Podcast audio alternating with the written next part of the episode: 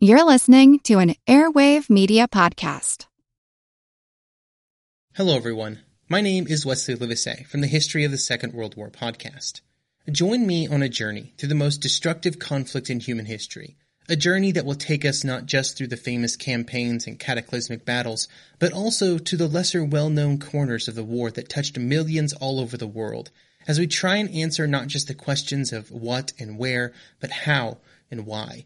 You can find History of the Second World War on all major podcast platforms or at historyofthesecondworldwar.com. Hey everyone. Before we get to the real start of the show, we have some exciting news that we wanted to share with y'all. Yep. Uh, you see, ever since we had a couple of podcast t-shirts made for ourselves just for fun a while ago, we've had people asking us how they could get one too. Well, now you can. We've partnered with an online marketplace called TeePublic to sell podcast t-shirts and other merchandise. TeePublic has been around since 2013 and is used by many other podcasters as well as hundreds of artists to sell lots of products and not just t-shirts. But also sweatshirts, coffee mugs, stickers, notebooks, even onesies. Yeah, so Anyway, we have several designs up already, and we're very excited to offer this as another way for you to support the podcast. We've already posted links to our TeePublic storefront on Twitter and Facebook and on the podcast website. So as soon as you're done listening to this show, you can head over there and check out that podcast stuff. And hey, if you're wearing one of our t-shirts while you're at a Civil War battlefield sometime, be sure to send us a photo.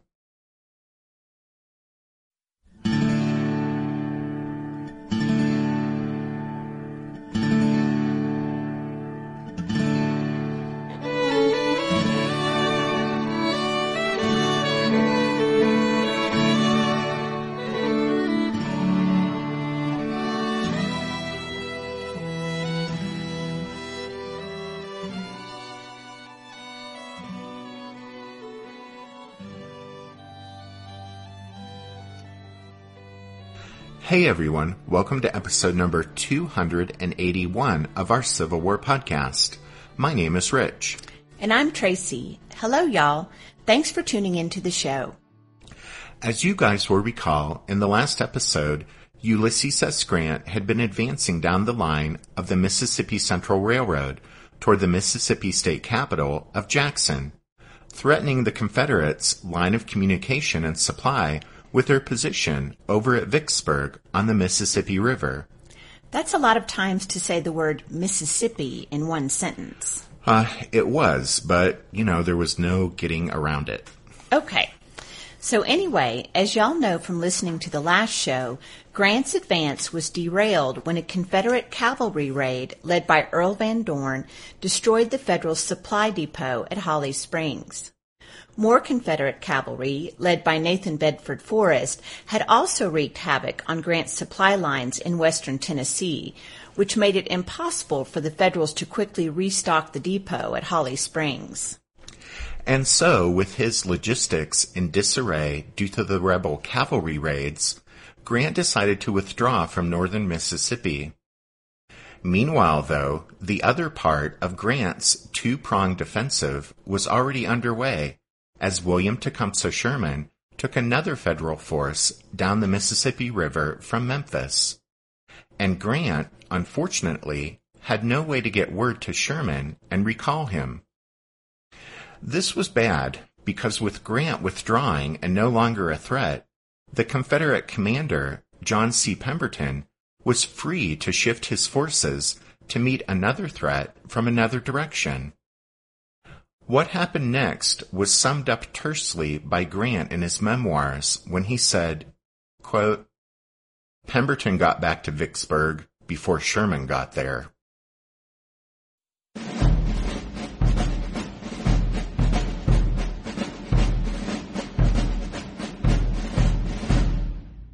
Sherman's downriver expedition pulled away from Memphis on December 10, 1862. A soldier in the 69th Indiana said, quote, just leaving the city and stretched out before me is one of the grandest spectacles to be seen. He told of how up and down the Mississippi River, as far as the eye could see, were steamboats. Side wheelers and stern wheelers, quote, with colors flying and covered with men all dressed in uniforms and cheering each other as they pass. He declared it to be, quote, a fitting sight for an artist pencil. Additional transports from Samuel Curtis's Department of the Missouri joined the expedition at Helena, Arkansas, raising Sherman's strength to about 32,000 men. South of Helena, the 60 transports caught up with the Navy's Mississippi Squadron, formerly known as the Western Flotilla.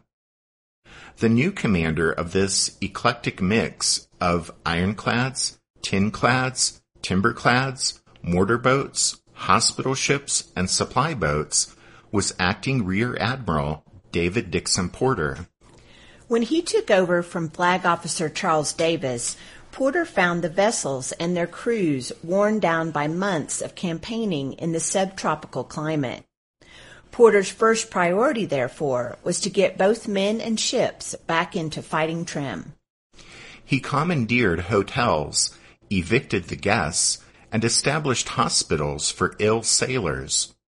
He refitted existing gunboats with additional armor, heavier cannon, and improved equipment, and ordered the construction of dozens of tinclads, which were lightly armored steamboats that could operate in very shallow water.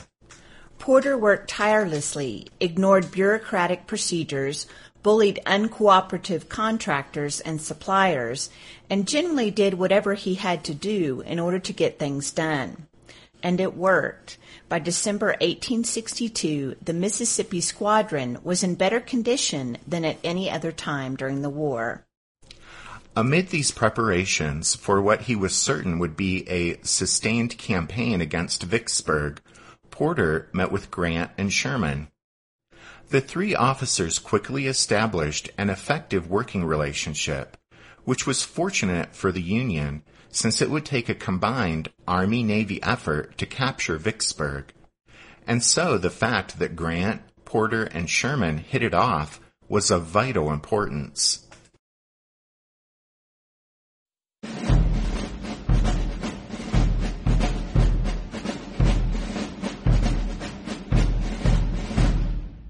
When Sherman asked Porter to explore the Yazoo River and locate a suitable landing site for the Army near Haines Bluff, the Admiral was agreeable. And so on December 12th, Captain Henry Walke sent a small flotilla up the Yazoo in search of mines and other obstructions. Disaster struck a short distance above the mouth of Chickasaw Bayou when the city-class ironclad USS Cairo hit two mines and settled to the bottom of the river. No lives were lost, but the operation was called off and the rest of the flotilla withdrew downstream to the Mississippi River. Walke's unsuccessful reconnaissance in force was an unpromising start to Sherman's expedition. Not only did it cost Porter one of his trusty turtles, but it also alerted the Confederates to the fact that the Yankees were interested in the Yazoo. A week after the loss of Cairo, Sherman was on his way down the Mississippi River with half of the Army of the Tennessee. His state of mind is something of a mystery. After all, Sherman knew of Van Dorn's raid on Holly Springs and must have realized Grant's overland movement had suffered a serious, perhaps even fatal, logistical setback. But Sherman proceeded as if Grant would continue to advance down the Mississippi Central Railroad and fix Pemberton in place at Grenada as planned. He also assumed that the rebel commander was unaware of the hastily mounted amphibious expedition. Sherman, however, was wrong on both counts.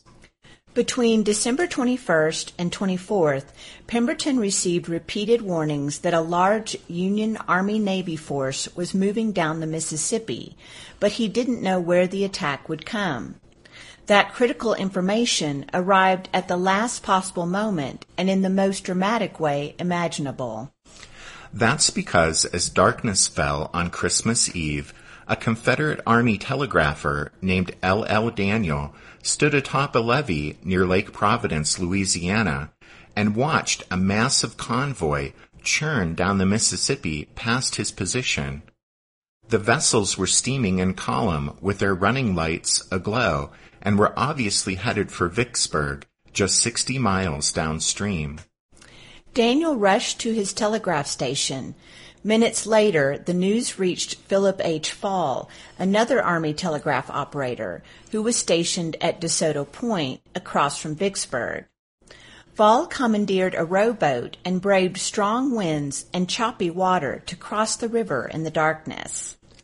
After reaching Vicksburg, Fall burst into Dr. William Balfour's splendid hilltop home, where a Christmas Eve ball, attended by Brigadier General Martin Smith and many of his officers, was in progress. Remember, Smith was the engineer in charge of Vicksburg's defenses. Upon being told of the sighting, Smith informed the crowd, This ball is at an end. The enemy are coming down the river. Partygoers gathered up their hats and coats and hurried out into the night, civilians to their homes, officers to their posts. On Christmas Day, the Union Armada tied up along the Louisiana shore west of DeSoto Point and landed elements of Brigadier General Anders Smith's and Brigadier General Morgan Smith's divisions. The Federals marched inland and wrecked a section of the Vicksburg, Shreveport, and Texas Railroad that ran between Vicksburg and Monroe, Louisiana. While this expedition was in progress, Sherman received the bad news that the Yazoo River was mined above the mouth of Chickasaw Bayou. That meant a landing at Haines Bluff was no longer possible. Disappointed at this unexpected development, Sherman nevertheless was determined to press ahead with his original plan and put his troops ashore on high ground somewhere north of Vicksburg. Now, the most likely place for a landing and attack was the Walnut Hills, a section of the escarpment located between Haines Bluff and Vicksburg. With Sherman having made his decision, the Union Armada pulled away from DeSoto Point on December 26th and turned into the Yazoo.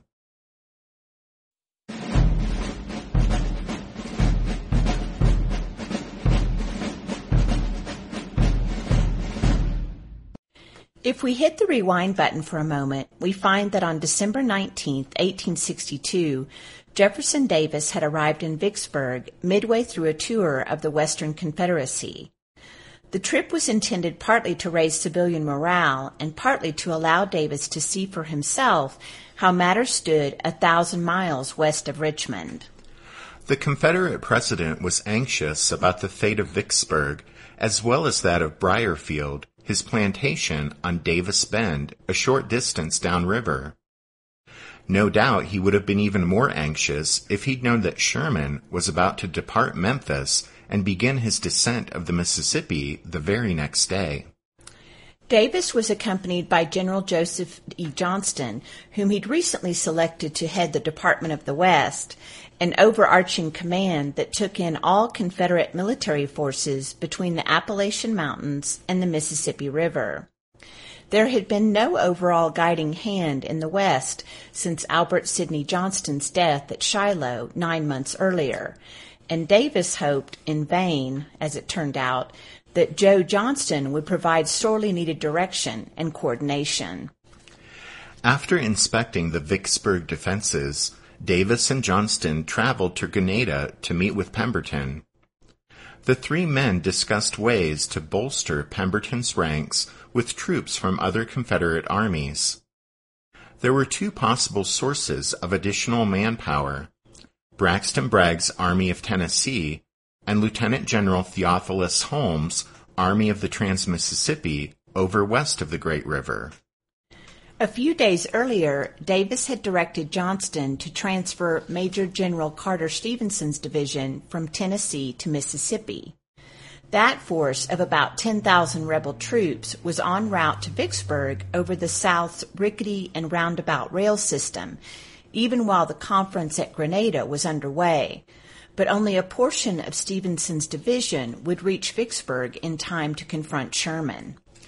And just a side note, but Stevenson's transfer to Mississippi couldn't have come at a worse time for Bragg, since it ended up meaning that Braxton Bragg would fight the Battle of Stones River at the end of December with a drastically reduced command. Had Stevenson's 10,000 men been present, Stones River might well have been a Confederate victory. At any rate, Stones River was still in the future at the time of the conference at Grenada, but nevertheless, Johnston and Bragg still opposed any further reduction in strength of Bragg's army. And so that meant any additional reinforcements for Pemberton would have to come from the Trans-Mississippi, but there were problems with making that a reality. That was because the Mississippi River was a dividing line between Confederate departments. Neither Johnston nor Pemberton could call on Theophilus Holmes for help since their authority ended at the river's edge. Jefferson Davis didn't hesitate to order Bragg to rush a division from Tennessee to Pemberton, but throughout the lengthy struggle for Vicksburg, the Confederate president would merely ask Holmes to send whatever force he could spare. When Holmes said that things in Arkansas were at a critical stage and refused to part with a single soldier, Davis didn't press him. And when Holmes said that the state of affairs in Arkansas was perilous and he couldn't send reinforcements to Pemberton, he wasn't exaggerating. His department was in real danger of being overrun by federal forces. On December 7, 1862, Holmes' principal field army, commanded by Thomas Hindman, was wrecked at the Battle of Prairie Grove in northwest Arkansas. This calamity left Holmes' western flank wide open to the Yankees, who promptly swept down to the Arkansas River. Meanwhile, his eastern flank was endangered by the Union presence at Helena and increased enemy naval activity on the Mississippi River. Under the circumstances, Holmes couldn't assist Pemberton without effectively abandoning Arkansas to the Federals. And politically, for the Confederates, that was an extremely sensitive matter. That's because Arkansas had already been abandoned once by the Confederacy, and it was unlikely that the state's citizens and soldiers would stand for it to happen a second time. You see, in April 1862, following the Confederate defeat at Pea Ridge, Van Dorn had moved his army from Arkansas across the river to Mississippi to join the Confederate troop concentration prior to the Battle of Shiloh.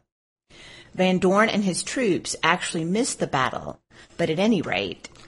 At any rate, acting under his own authority, Van Dorn took with him all the arms, munitions, machinery, stores, wagons, animals, and steamboats he could lay his hands on in Arkansas, Missouri, northern Louisiana, and the Indian Territory. Political leaders in every corner of the Confederate Trans-Mississippi raised a howl of outrage.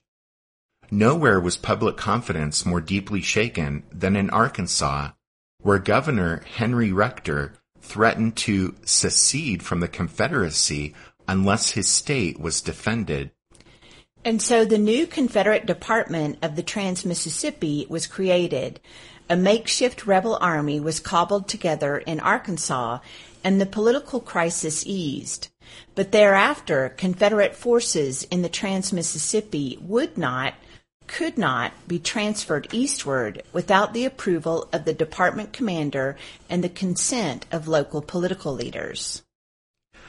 The military situation in Louisiana while not so politically sensitive, was even less promising. A small Confederate army led by the very capable Major General Richard Taylor harassed Union occupation forces in southern Louisiana, but it was too weak and too far away from Vicksburg to be of much help. The rest of Louisiana was practically defenseless, Barely a corporal's guard of Confederate soldiers could be found north of Alexandria.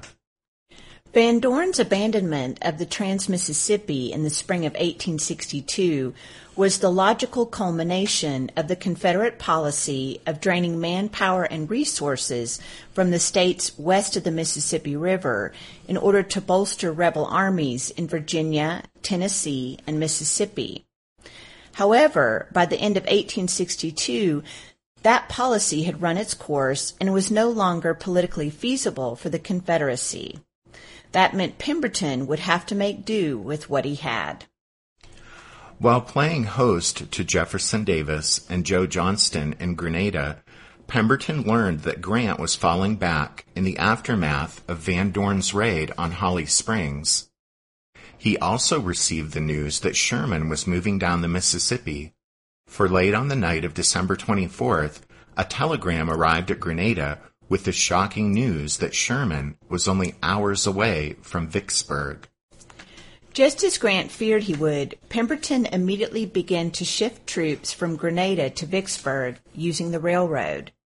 As each contingent of rebel soldiers rattled into the city, Martin Smith hurried them north to fill the gap between Haines Bluff and Vicksburg. It seemed fairly obvious to him that with the Yazoo River blocked by mines above Chickasaw Bayou, the Federals had little choice but to land and advance toward the Walnut Hills.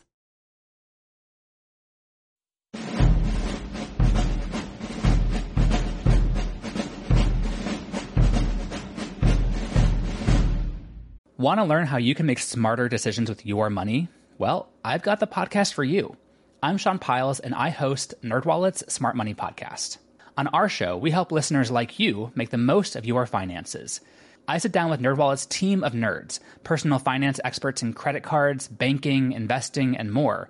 We answer your real-world money questions and break down the latest personal finance news. The nerds will give you the clarity you need by cutting through the clutter and misinformation in today's world of personal finance. We don't promote get rich quick schemes or hype unrealistic side hustles. Instead, we offer practical knowledge that you can apply in your everyday life. You'll learn about strategies to help you build your wealth, invest wisely, shop for financial products, and plan for major life events.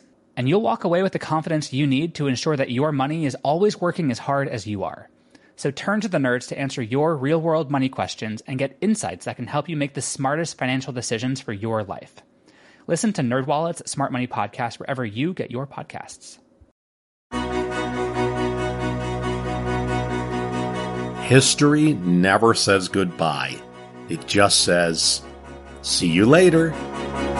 Edward Galeano was right when he said that. Events keep happening over and over again in some form. And that's the reason I produce the podcast, My History Can Beat Up Your Politics.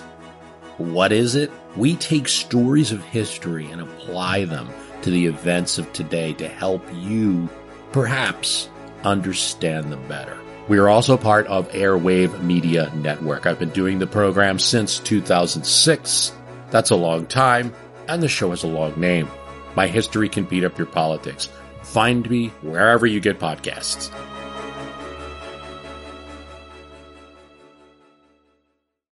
Sherman's decision to strike at the Walnut Hills instead of Haines Bluff probably was the correct one, but every course of action open to him was fraught with immense difficulties.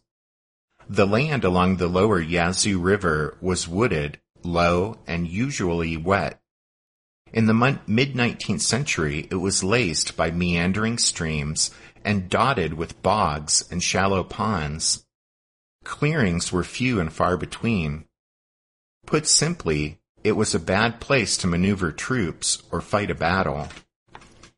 Sherman had hoped to steam up the Yazoo, land his army at the foot of Haines Bluff, and quickly seize the high ground from the few rebel defenders. But an attack against the Walnut Hills was an altogether different proposition. For one thing, just marching from the alternate landing site along Chickasaw Bayou to the foot of the heights involved slogging through a truly dismal swamp. Nonetheless, Sherman was optimistic that he could reach the bluffs before the enemy barred his path. The Walnut Hills were neither fortified nor occupied on December 26th when the Federals approached Chickasaw Bayou, but that soon changed. The terrain here presented the Confederates with significant tactical advantages. The primary line of defense would be along a terrace or shelf that runs along the base of the bluffs. Its western face rises 10 or 20 feet above the swampy lowlands. The upper portion of Chickasaw Bayou meanders directly below the terrace for much of its length. This combination of a natural parapet and moat formed an almost insurmountable barrier to an attacking force. Running along the terrace and atop the bluffs were two parallel roads that connected Vicksburg and Haines Bluff. These roads permitted the Confederate defenders to move laterally to any threatened point along the escarpment. When all of this is taken into account, you can only say that Sherman would have had to search long and hard to find a less promising spot to make an assault.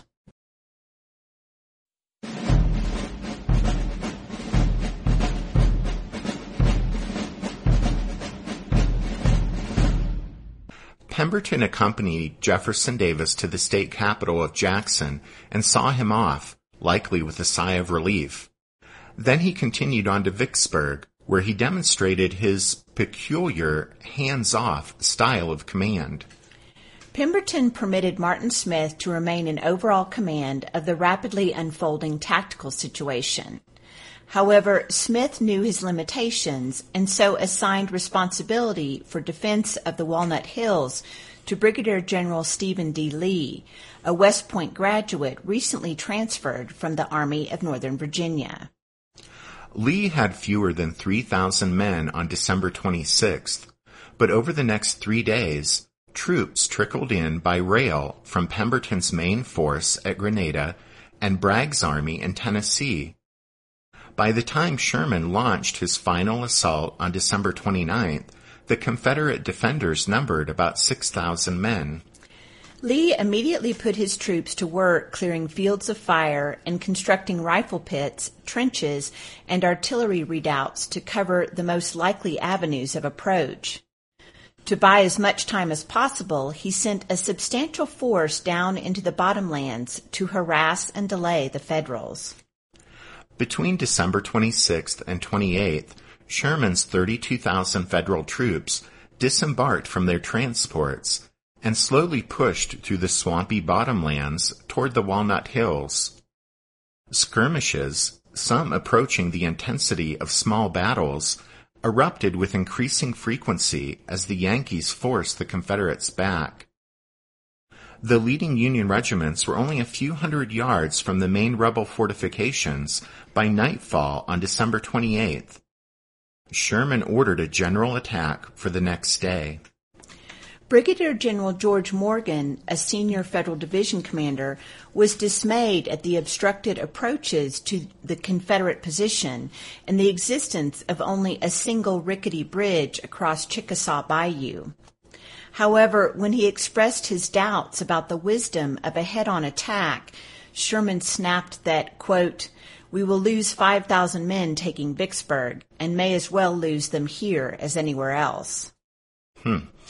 Well, that was an unfortunate remark that would haunt Sherman, who all too often said or wrote exactly what he was thinking.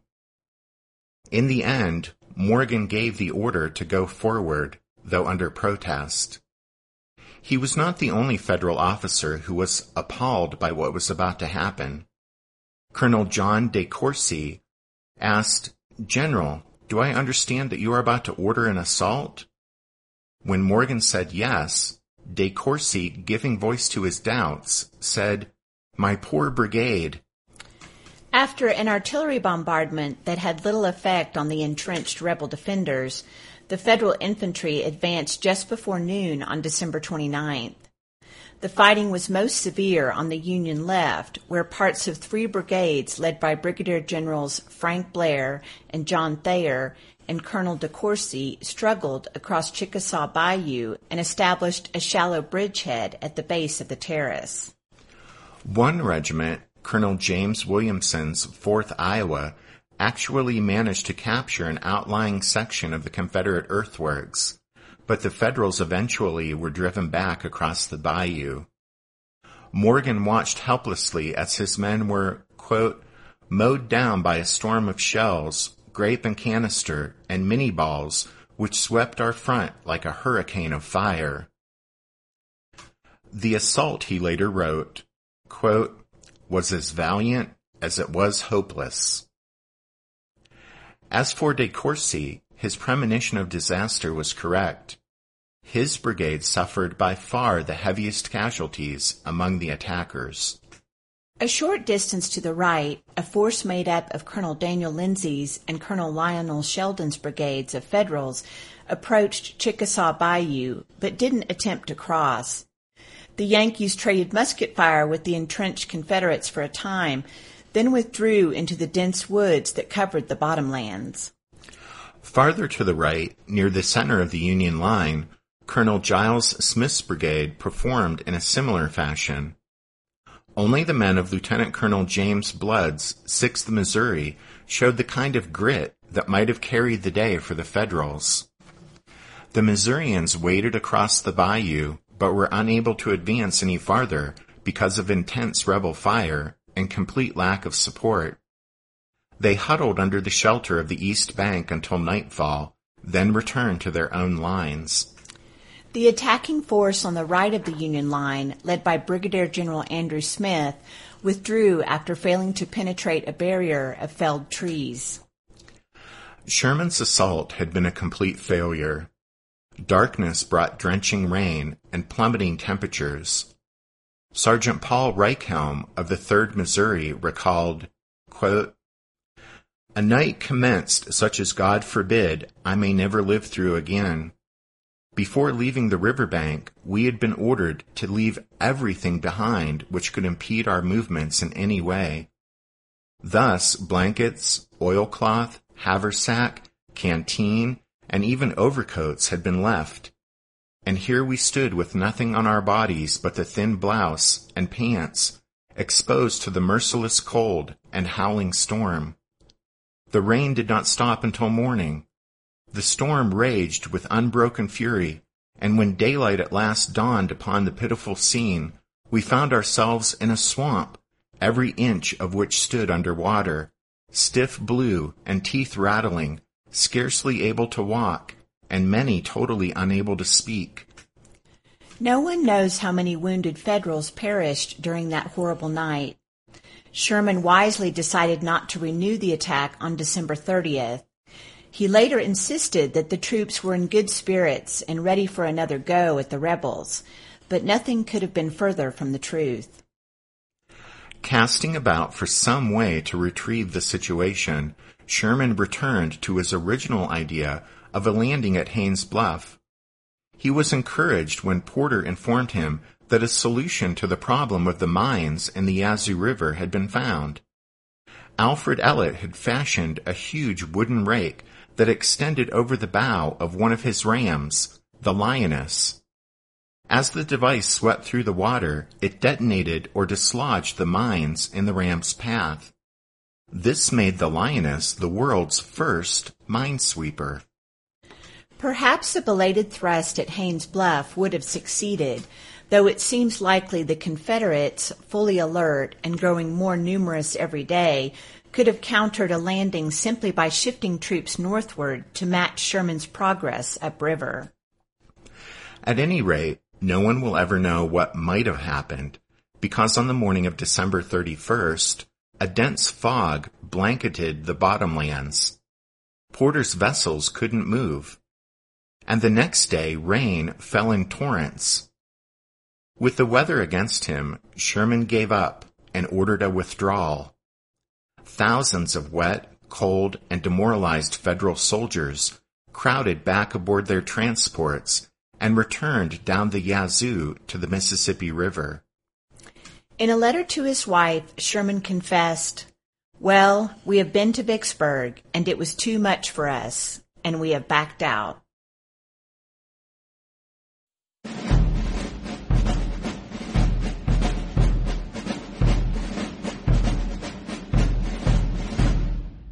The clash along the muddy banks of Chickasaw Bayou was a costly affair.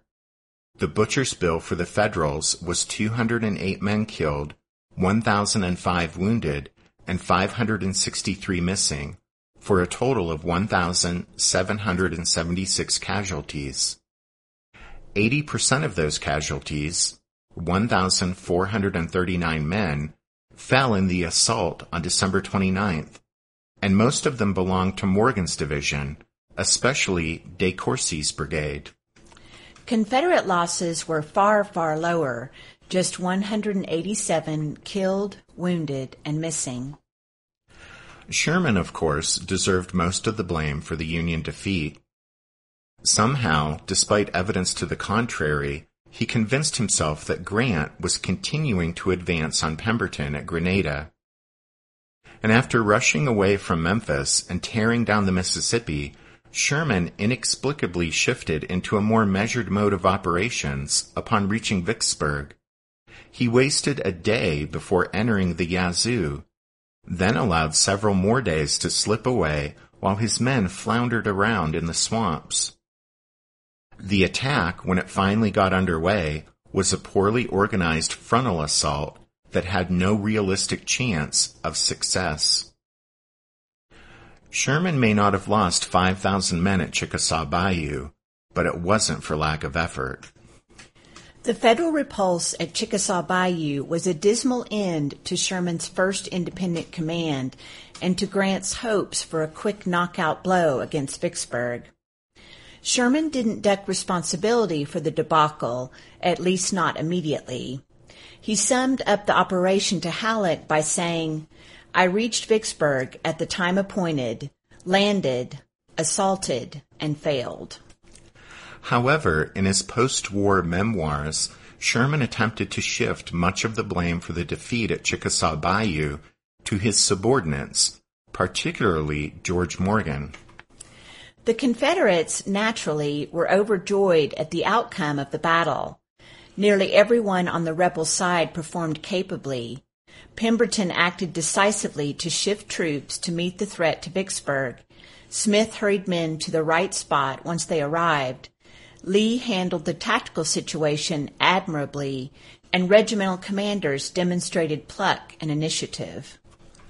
The only negative aspect of the Confederate victory was that it focused Pemberton's attention on the area north of Vicksburg and confirmed his belief that a static defense, that is, the strategy of manning fixed defensive positions, was the correct approach to holding the place.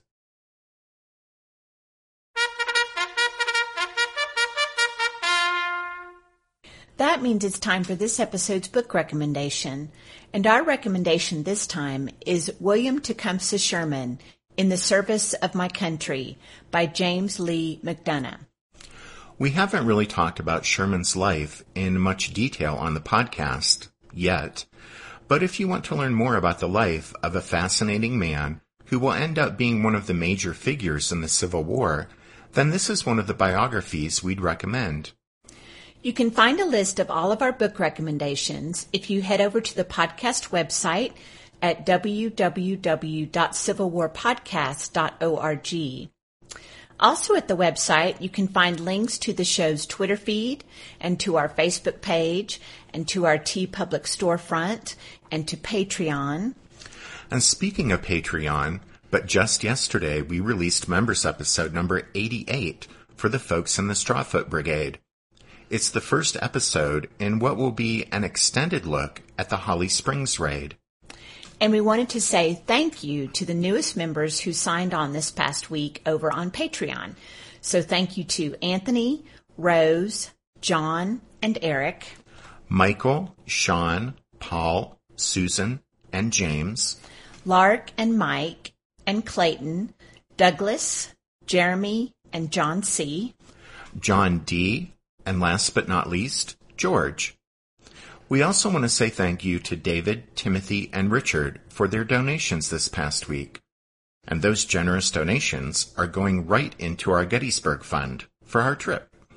And then as we wrap up this show, we'd like to remind you that the lovely music you hear at the beginning and end of each and every episode of the podcast is from the song Midnight on the Water, and we use it with the kind permission of Spiritwood Music and we thank them for that. Okay, so thanks to all of you for listening to this episode of The Civil War, 1861 to 1865, a history podcast. Tracy and I do hope that you'll join us again next time, but until then, take care. Thanks, everyone. Bye.